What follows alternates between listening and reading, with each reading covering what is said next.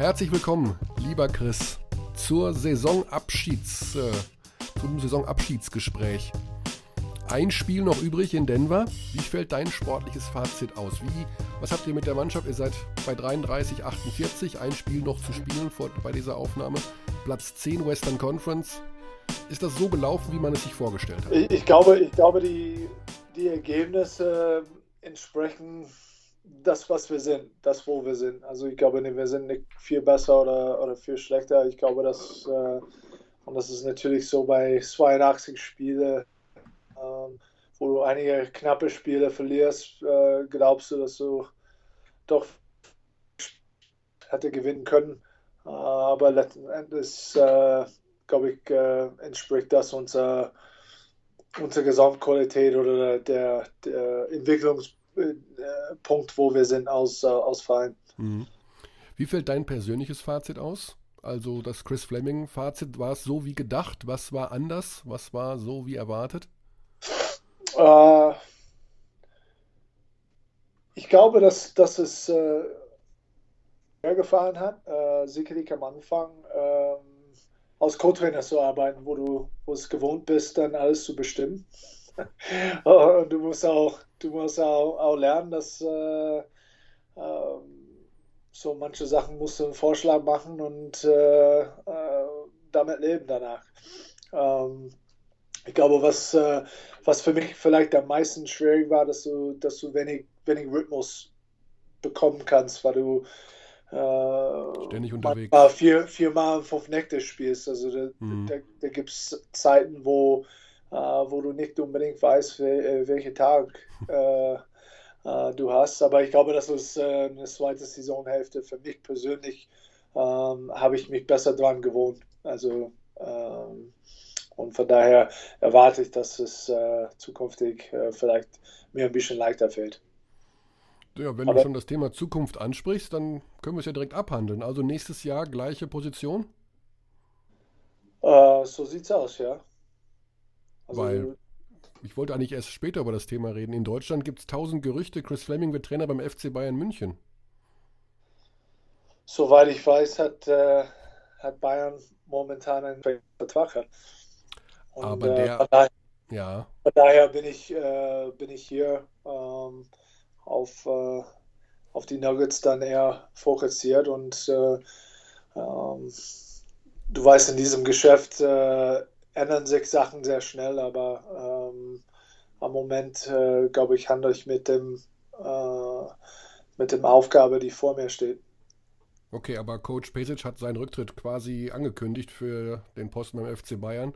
Wir gehen jetzt davon aus, dass dieser Posten zu haben ist. Natürlich ein, ein äh, äh, eine super Verein, äh, die super Strukturen hat und, und äh, eine, eine, große Zukunft im Basketball. Ich glaube aber, wir, wir so in die Kirche im Dorf lassen. Ähm, ich glaube, dass, dass, dass die Bayern zu Ende spielen und eine gute, gute Saisonende haben werden. Und ich wäre überrascht, wenn, wenn Coach Pesic dann jetzt aufhört. Hm, also, ohne mit ihm gesprochen, ohne mit ihm gesprochen. Ja, also die Aussage war, zu 99 Prozent verlässt er den FC Bayern. Also das ist das eine Prozent, daran glaube ich persönlich nicht. Ähm, also ich bin relativ sicher, dass er geht. Also ähm, gut, aber es ist, ich sag mal so, ich halte das so fest, dass es keine definitive Absage ist. Können wir das uns darauf einigen? Also ich glaube, du hast keine Zugesage oder Nachsage oder Absage, wann, wann man äh, nicht drüber gesprochen hat. Ja, genau. Also, okay. Am Moment, am Moment äh, äh, ich habe ein Spiel noch bei, bei den Denver Nuggets und, und danach äh, ist meine Priorität äh, äh, den deutschen Basketball. Nationalmannschaft, klar. Und darüber hinaus können wir schauen. Okay. Ja, interessant. Ja, die Nationalmannschaft kommt da jetzt auch noch. Ähm, ja. Da reden wir gleich kurz drüber. Lass uns das NBA-Thema kurz abhandeln. Hm, der Lifestyle, hat, hat man, kriegt man da jetzt irgendwas von mit? Ich meine, ihr seid ständig auf Reisen, aber wie unterscheidet sich denn so ein NBA-Lifestyle auch als Trainer von BBL Lifestyle? Kriegt man was mit von den Spielern, die irgendwie doch ein bisschen anders drauf sind, weil sie einfach 150 Millionen Dollar verdienen? Oder ist das nicht gar nicht so glamourös, wie man sich das vorstellt? Es ist natürlich so, dass, dass durch die, die hohen Summen, die hier, hier bezahlt werden, zumindest an den Spielen, äh, äh, dass die Spieler einfach mehr Möglichkeiten haben, äh, so bestimmte Autos zu fahren, äh, ähm, bestimmte Sachen im Leben zu leisten. Äh, ich glaube, letzten Endes äh, sind wir alle Menschen und Spieler, die, die unbedingt äh, gewinnen wollen, unbedingt sich verbessern wollen. Und es gibt Spieler, die das nicht tun, mhm. so genau wie äh, in alle anderen Ligen auch. Ähm, ich, ich finde keinen großen Unterschied äh, zwischen ähm, Spielermentalitäten hier oder, oder das, was ich in, in Europa erlebt habe. Äh, sicherlich ist das so, dass der Trainer ähm, vielleicht ein bisschen weniger Macht hat. Kommen wir zum gegenwärtigen Geschehen. Es gibt zwei Sachen, die so ein bisschen ähm, die NBA-Schlagzeilen beherrschen. Das ist der Abschied von Kobe Bryant und es ist natürlich auch der Rekord der Golden State Warriors. Bleibt da irgendwie noch genügend Aufmerksamkeit und Rampenlicht für eine Mannschaft wie die Denver Nuggets oder genießt man das sogar selber, jetzt du als Chris Fleming, dass da sowas wie mit Kobe passiert oder dass so eine Mannschaft wie Golden State irgendwie da unfassbare Rekorde aufstellt? Also wir waren vor, vor zwei Wochen waren wir in LA, haben wir gegen Kobe gespielt. Ähm, also jedes Mal, wenn man einen Ball bekommt, äh, schreien alle MVP oder, oder schießen, schießen und es ist egal, wie schlecht die Mannschaft spielt, sie, sie bejubeln Kobe nur. Ähm, also von daher es so ein bisschen, bisschen eigenartig, was nicht unbedingt um, um das Spiel geht oder gewinnen und verlieren oder meinetwegen äh, gerade in der Verein die, die Entwicklung von den jüngeren Spielen. Ja gut, mit Golden State, ich glaube, dass äh, das hat jeder hier auf dem Schirm. Das ist äh, Wahnsinn, was sie, äh, was sie zusammengebracht haben und, äh, und die Konstanz, die, äh, die sie geliefert haben in dieser Saison. Also von daher glaube ich, ist das äh, ähm, für alle, die, die hier mit Basketball zu tun haben, ein, ein, großes Thema. Und ähm, der Besitzer der Golden State Warriors hat in einem Interview gesagt, dass er glaubt, dass seine Mannschaft langfristig dominieren wird. Also der war super selbstbewusst äh, im Auftritt. Ähm, glaubst du, dass die Golden State Warriors tatsächlich zum einen langfristig dominieren und dass sie auch die Art des Basketballs so ein wenig verändert haben durch ihre Spielweise? Also werden jetzt mehrere Mannschaften sowas kopieren, was die da machen? Das, das ist normal. Seit, seit Jahren versuchen alle, die, die, dieses Modell zu, zu kopieren und jetzt langsam die, die, die Warriors-Modell. Ähm, du musst erst die richtigen Spieler dafür finden. um das, äh, das aufs Parkett zu bringen. Ähm, ich glaube schon, dass sie langfristig äh, Erfolg haben würden. Ähm, andererseits ist, ist die Mannschaft äh, so relativ verletzungsfrei das gewesen. Sehr viel Glück. Äh, über die Zeit und das, das spielt halt eine große Rolle. Ich glaube, gerade in dieser Offseason ist, äh, ist der Vertrag äh, Barnes jetzt in Frage und er wird auch ähm, eine ordentliche Gage auch, auch verlangen können. Ähm, glaube aber für die Mannschaft ähm, und für die langfristige Aussichten ist er, ist er für sie auch sehr wichtig. Ähm, also von daher glaube ich, dass sie, dass sie von den beiden Faktoren äh, im jetzigen Moment äh, durchaus äh, abhängig sind. Mhm. Aber der Meistertipp und der MVP-Tipp ist eindeutig aus deiner Sicht. Golden State und Curry. Also sehr, sehr schwierig, äh, einander zu wählen zu diesem Zeitpunkt. Ich glaube, das Einzige, was, was man dazu sagen ist, relativ viel ähm, Energie ausgegeben haben, um diese, diese Rekord zu jagen. Und ähm, so eine Mannschaft zum Beispiel wie, wie San Antonio, ähm, der schon seit einer Woche definitiv weiß, dass sie Zweiter sind und wird, äh, wird sich schon vielleicht ein bisschen besser ausruhen lassen. Ja, die haben immer wieder mal ihre Stars geschont, im Gegensatz zu Golden State. Ja, sind natürlich ein Tag älter als, als Team. Äh, und von daher, ähm, ja, es wird interessant sein zu sehen. Wirst du das dir anschauen drüben oder bist du dann schon in Deutschland? Nein, ich würde äh, ich würd alles äh, alles soweit äh, im Fernsehen anschauen und, und sicherlich ein paar Spiele äh, auch live. Ah, okay. Also auch für mich persönlich würde ich ganz gern äh, ein bisschen mehr Playoff-Basketball sehen. Also ja, das streben wir auch zukünftig an hier in Denver und ich glaube, das hilft, hilft mir nur, das live, äh, live zu sehen. Schlagen wir die Brücke zu den Deutschen, zur Nationalmannschaft und beziehungsweise beginnen einfach mit den drei Deutschen, die noch in der NBA spielen. Das hat ja eine sehr unterschiedliche Entwicklung genommen. Ich denke, bei Dirk sind wir uns relativ schnell einig. Das war immer noch eine gute Saison von ihm. Offensiv bleibt er einfach, ja, denke ich mal, immer noch ein sehr wurf- und offensiv starker Spieler mit defensiven äh, Defiziten, die eigentlich schon immer da waren. Ganz böse gesprochen. Ähm, wie siehst du seinen, seine Saison und er wird ja noch ein Jahr weiterspielen? Inwieweit kann er der Mannschaft da helfen? Er will ja auch tatsächlich nicht Teil eines Umbruchs sein, hat er selber gesagt. Nee, das, das kann man auch verstehen. Er hat auch sehr viel geopfert, um, um zu diesem Zeitpunkt in seiner Karriere für eine sehr gute Mannschaft zu spielen. Ähm, er hat eine super Saison gespielt, finde ich. Ähm, wir, haben, wir haben hier vor ein paar Wochen äh, gegeneinander gespielt. Ähm, hab Dirk in sein Hotel getroffen, hat, äh, sind essen gewesen, hat äh, rumgeumpelt wie Sau und hm. dann äh, am nächsten Tag hat er uns 30 äh, eingeschenkt. Also äh, äh, bombastisch, also wirklich äh, Hut ab für, für, für den, was er geleistet hat. Ähm, und man kann ihm nur gönnen, dass, dass er die Karriere auch ähm, am Karriereende nochmal eine Chance hat, dann äh, richtig was zu bewegen. Äh, natürlich jetzt sind die in einem sehr heißen äh, Playoff-Kampf um, um Platz 7 und 8 und äh, gut, spielt gegen Tibor heute Abend und ein ja. sehr, sehr wichtigen Spiel. Ja, lass uns mal, mal schauen, wie es läuft. Ja. Also, dass er gegen Tibor spielt, ist ja nicht sehr wahrscheinlich, weil Tibor vermutlich nicht eingesetzt wird. Und da kommen wir zu unserem Sorgenkind eigentlich. Äh, Fahrstuhl Tibor, hoch, runter, hoch, runter, D-League, NBA, D-League, NBA. War das für ihn ein hm, verlorenes Jahr, will ich es gar nicht nennen. Aber was fehlt ihm denn, um sich tatsächlich durchzusetzen? Die Konkurrenz ist groß auf den großen Positionen bei Utah. Ist es nur das oder sind es auch andere Dinge, die es ihm so schwer machen, sich zu etablieren? Gut, glaube ich, in der ersten Reihe haben sie, haben sie ein bombastische Frontcourt dort. Die äh, äh, Spieler, die auch teilweise jünger sind aus Tibor, ähm, bedeutend jünger und, und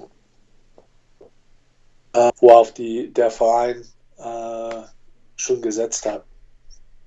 Und von daher sehe ich das sehr, sehr schwierig für Tibor, um, um irgendwie eine, eine Rolle. Also, um ein Glück hat, dann äh, zwei, drei, vier, vier Minuten, äh, wo er sich beweisen muss. Mhm. Das ist, äh, das ist keine, keine wirklich leichte Rolle. Ähm, zukünftig weiß ich nicht dort. Also sie, sie würden schon Saison, äh, wie es weiterläuft. Ähm, aber was würd, würdest du ihm irgendwas raten? Ich meine, der, der Junge ist 26, der ist jetzt sozusagen man dachte immer schön, das ist die Prime-Time jetzt allmählich, die jetzt für einen Center losgeht. Der will ja spielen. Ich meine, der hat noch zwei Jahre Vertrag, bekommt gutes Geld. Aber kann das die Einsatzzeit ersetzen? Muss der nicht woanders spielen? Ich glaube, ich glaube, Tibor kann das äh, sowieso nicht bestimmen jetzt. Und ich glaube, da, da äh, einen Kopf äh, zu schlagen über äh, äh, wo er spielt, ist, ist sehr schwierig, weil er unter Vertrag ist bei, mhm. bei den Jazz. Ähm, also die, die zwei Sachen, die zur Auswahl oder die zwei Sachen, die zur Auswahl stehen, sind äh, durch und er arbeitet einen Platz. Sie traden ihn, womöglich, ähm, konnte auch vorkommen. Oder drittens, er, sagt, komm Jungs, lass mich nach Europa wieder. Mhm. Das konnte auch, auch kommen, wobei ich glaube nicht, so wie ich Tibor kenne, dass, dass äh, der dritte Option da zur Verfügung steht. Eins und zwei, da hat er eh keine, äh, keine Wahl und von daher, ähm, was ich ihm nur raten kann, ist, ist dann weiter an sich zu arbeiten. Ich glaube, dass, äh, dass im Sommer die, die, Nationalmannschaft ihm sehr gut tun konnte, ähm, um zu spielen. Genau. Äh, und, und gerade äh, das ist aus, aus meiner Sicht äh, das, was Tibor braucht. Äh, hat weniger oder weniger Spielanteil in Barcelona und jetzt gar keine hier in, in, äh, mhm. in, Utah und von daher ist es glaube ich, wichtig, dass er, dass er bedeutende Minuten bekommt. Ähm, also nochmal so ein Jahr wie jetzt sollte es eher nicht geben. Da müsste er. Nee, versuchen. also das hm. würde ich ihm, äh, würde ich ihm nicht gönnen. Also mhm. das, sie haben äh, diese Saison haben sie Withy unter Vertrag. Soweit ich weiß, äh, ist sein Vertrag, läuft sein Vertrag ab. Äh, nach, äh, mindestens können wir nur hoffen, dass sie ihn nicht verlängern, dass Tibor die Minuten bekommt. Ähm, und wenn das nicht der Fall ist, dann, äh, äh,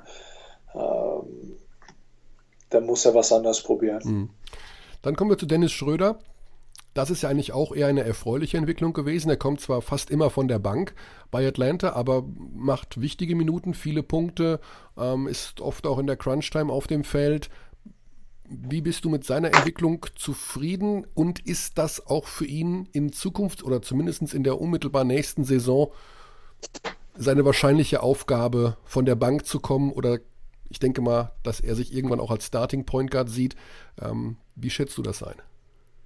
Ja, gut, es ist natürlich so, dass äh, ein sehr ehrgeiziger Typ ist. Ähm, ich glaube, das ist gut durch die Medien orientiert worden, dass er, dass er ähm, irgendwann Starter werden möchte. Glaube ich, das äh, kann, man, kann man auch komplett verstehen. Ähm, ich glaube aber, er geht sehr gut mit der, mit der Rolle von der Bank sehr gut um.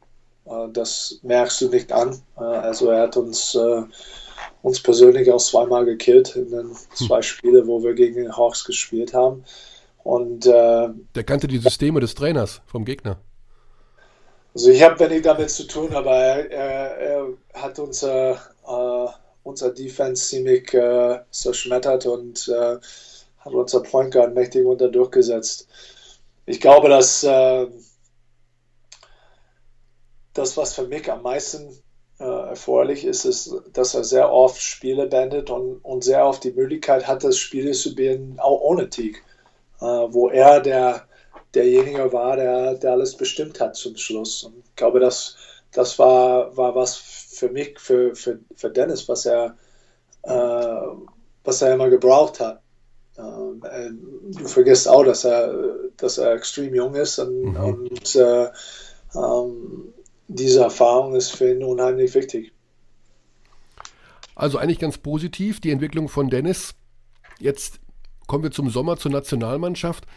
Da sind ja, also ich war jetzt noch beim Albert-Schweitzer-Turnier, was die Deutschen gewonnen haben. Und ähm, wenn man mit den ganzen Trainern spricht über Perspektivkader und was so alles kommt in Zukunft, um den deutschen Basketball muss es ja einem eigentlich gar nicht bange sein. Wir haben, wenn man mal genau hinschaut, extrem viele gute Spieler in Deutschland.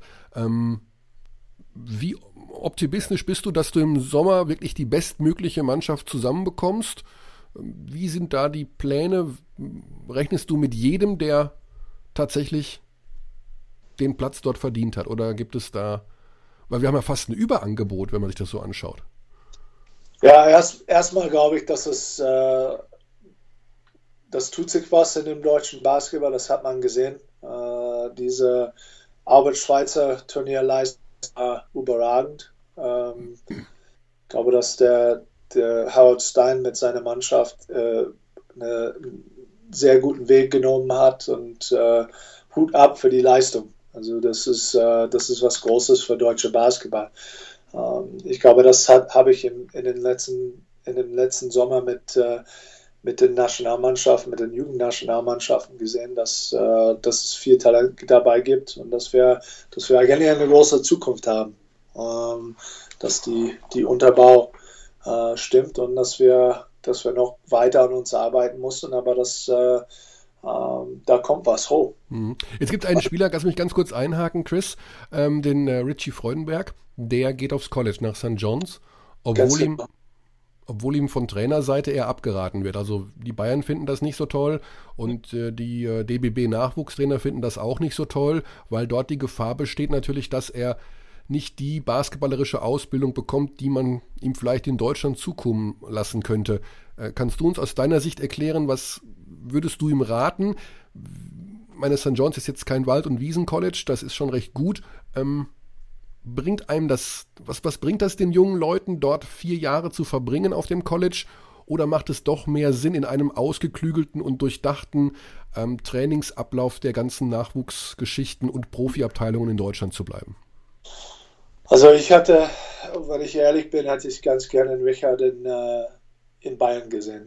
Okay. Das wäre wär für seine Entwicklung sehr gut gewesen. Ähm, wir, haben, wir haben zuletzt im letzten Sommer darüber gesprochen, ähm, aber der Junge äh, wollte das unbedingt und äh, er wollte diese Kombination von, von, äh, von äh, Bildung und, und, und Basketball und, und, und Spaß. Die, die ich, gut, also in dem Alter sollte man das auch haben, ähm, aber die, die, äh, die Ver Verbindung, auch die Uni-Basketball-Erfahrung, das ist schon, schon eine andere und natürlich sind, sind andere ähm, haben andere Spieler diesen Weg geschlagen. Henrik Röder ist, ist vielleicht das, das beste Beispiel in Deutschland. Ähm, ich würde lieber, lieber den, den Jungs hier haben mhm. in Deutschland bei, bei guten Vereinen, weil inzwischen dass die, die Ausbildung, die die Top-Vereine äh, machen, äh, sehr, sehr gut. Äh, aber am Ende, wenn ein Spieler anders entscheidet, dann musst du ihn, musst ihn lassen. Ähm, ich, ich halte Richard für, für einen sehr, sehr talentierten Junge und äh, ich hoffe, dass er, dass er sein, äh, seinen Weg in den USA auf, auffindet. Mhm. Ähm, auf frühzeitige Spielzeit. Ich glaube, das ist immer, immer eine Befürchtung, die ich habe, dass, dass, Jungs die ersten zwei Jahre auf der Bank sitzen und, und, und dann erst, später spielen. Ähm, und dass er, dass er weiter, weiter ausgebildet wird, wenn man macht und ich hoffe, dass es fortgesetzt wird mit, äh, äh mit St. John's. Ähm, aber es ist auch ein guter Junge, ein harter Arbeiter und äh, äh, Vielleicht hat er nach einem Jahr keinen Bock mehr. Du, du weißt nie. Du weißt nie. Ähm, Wäre ich überrascht. Aber ähm, das ist sehr, sehr schwierig. Man kann ja. ihm zur Seite stehen und äh, er ist auch sehr wichtig für die Zukunft der Nationalmannschaft und äh, wir würden natürlich in, äh, in St. John's verfolgen. Ja, er ist ja eher so ein Small Forward, also wenn man so will, hat er momentan einen prominenten ähm, Vorläufer auf dieser Position mit Paul Zipser. Der hat den Agenten gewechselt und der Agent hat direkt getwittert, Strong Candidate NBA Draft 2016 Paul Zipser das ist jetzt so eine Sache, also das heißt ja nicht automatisch, dass man ein NBA spielt, ist ja klar. Ähm, ist Paul ein Kandidat, der das machen sollte, sich für den Draft anzumelden? Ist das jemand, der als deutscher Spieler in der NBA von der ganzen Veranlagung her eine Chance hat? Ich glaube, dass äh, von Pauls Alter her ähm, tut es ihm nicht weh, dann Draft anzumelden. Ähm, die, die ganze Draftboards auf Draft Express und so weiter haben ihn als äh, im Prinzip Borderline erster Runde-Pick. Genau. Mhm. Und ähm, von daher, äh, das kommt nicht von ungefähr. Ähm, ich glaube schon, dass, äh, das Paul, Paul, wo er auch immer er spielt, dass er, dass er spielen kann. Er hat die Athletik und, und äh, körperliche Voraussetzungen, die, die man in der NBA braucht. Ähm, die Frage letzten Endes ist, ist ob, er, ob, er, noch ein Jahr in Europa bleibt oder ob er rüberkommt. Äh, am Ende, das ist eine Sache, die, äh, die sein Agent und äh, ja, und er wird gedraftet. Also brauchen wir nicht drüber sprechen. Okay. Erst oder zweite Runde, er wird gedraftet. Äh, das natürlich kommt, äh, kommt darauf an, was der Verein dazu sagt.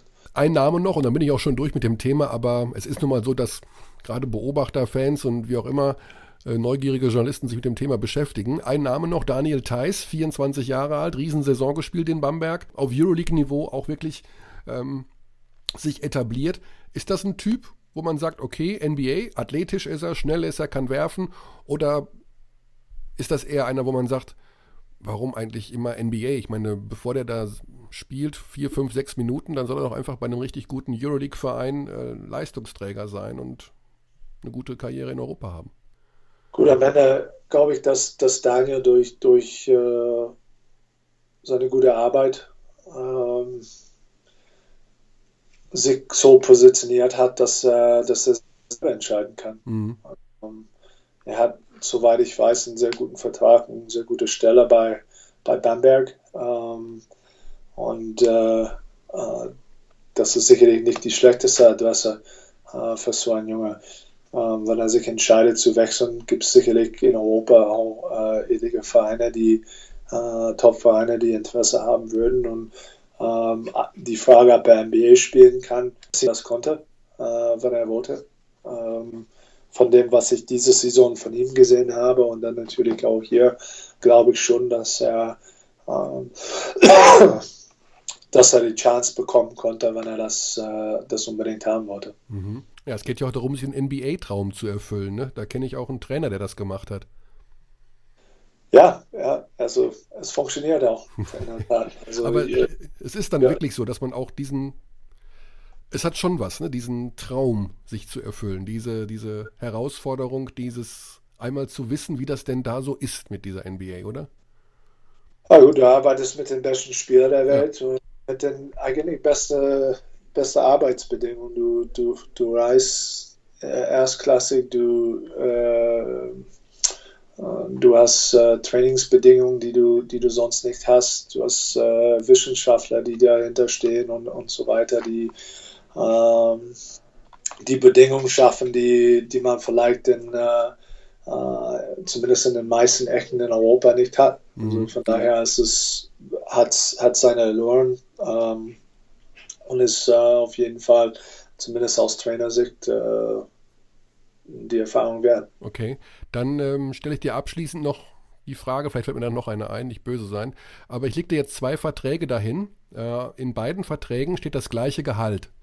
Und der eine Vertrag ist zehn Jahre Trainer, Cheftrainer, Cheftrainer, Headcoach bei einem sehr, sehr guten Verein in Europa oder auch Beko BBL. Und der andere ist zehn Jahre Assistant Coach NBA. Verdienst ist das gleiche. Für welchen Vertrag würdest du dich entscheiden? Ähm, ich glaube nicht, Michael, dass ich zehn Jahre lang als Assistant Coach noch arbeiten möchte. Also ich, also die, die Erfahrung ist super. bisher super für mich gewesen.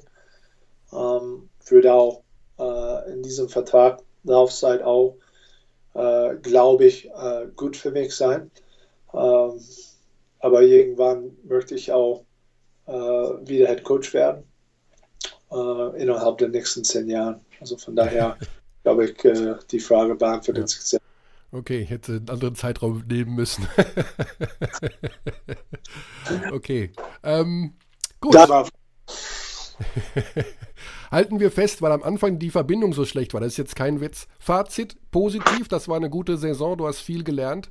Und vor allen Dingen in der zweiten Saisonhälfte hat es dir besser gefallen als am Anfang. Stimmt's? So kann das, stimmt, also das, das stimmt äh, aus zwei Gründen. Also erstmal rein beruflich gesehen, dass ich, dass ich äh, so, so, meine Abläufe ähm, schon hatte. Ähm, und, und zweitens, dass meine Familie hier war. Das also ist auch wichtig. Das ist klar. Ja, das war, war, war, eine schwere Zeit bis Weihnachten. Ja, das ist klar. Das ist äh, als Familienmensch eine schwierige Angelegenheit. Und äh, das Zweite, was wir zum Abschied festhalten, die berufliche Zukunft von Chris Fleming für die Saison 2016, 2017 entscheidet sich nach der Basketball-Europameisterschaft. So ungefähr.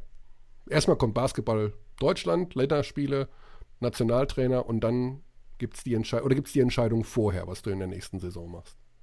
Weil ich habe rausgehört, sie ist nicht hundertprozentig, dass du bei den Denver Nuggets bist. Das ist sehr wahrscheinlich, aber es ist jetzt nicht in Stein gemeißelt. Ich bin jetzt, jetzt mit, mit Denver äh, unter Vertrag und mein, meine Absicht äh, momentan ist, dieser, dieser Vertrag zu erfüllen. Gut, dann nochmal ganz lieben Dank, Chris, und äh, ich freue mich auf die Zeit dann bei der deutschen Nationalmannschaft. Da werden wir uns dann sehen bei den Vorbereitungsspielen und bei den anstehenden Spielen gegen die Größen aus Dänemark, Holland und Österreich. Österreich. Genau, alles klar. Danke, okay. schöne Zeit, auf bald. Ciao, Micha. Ciao.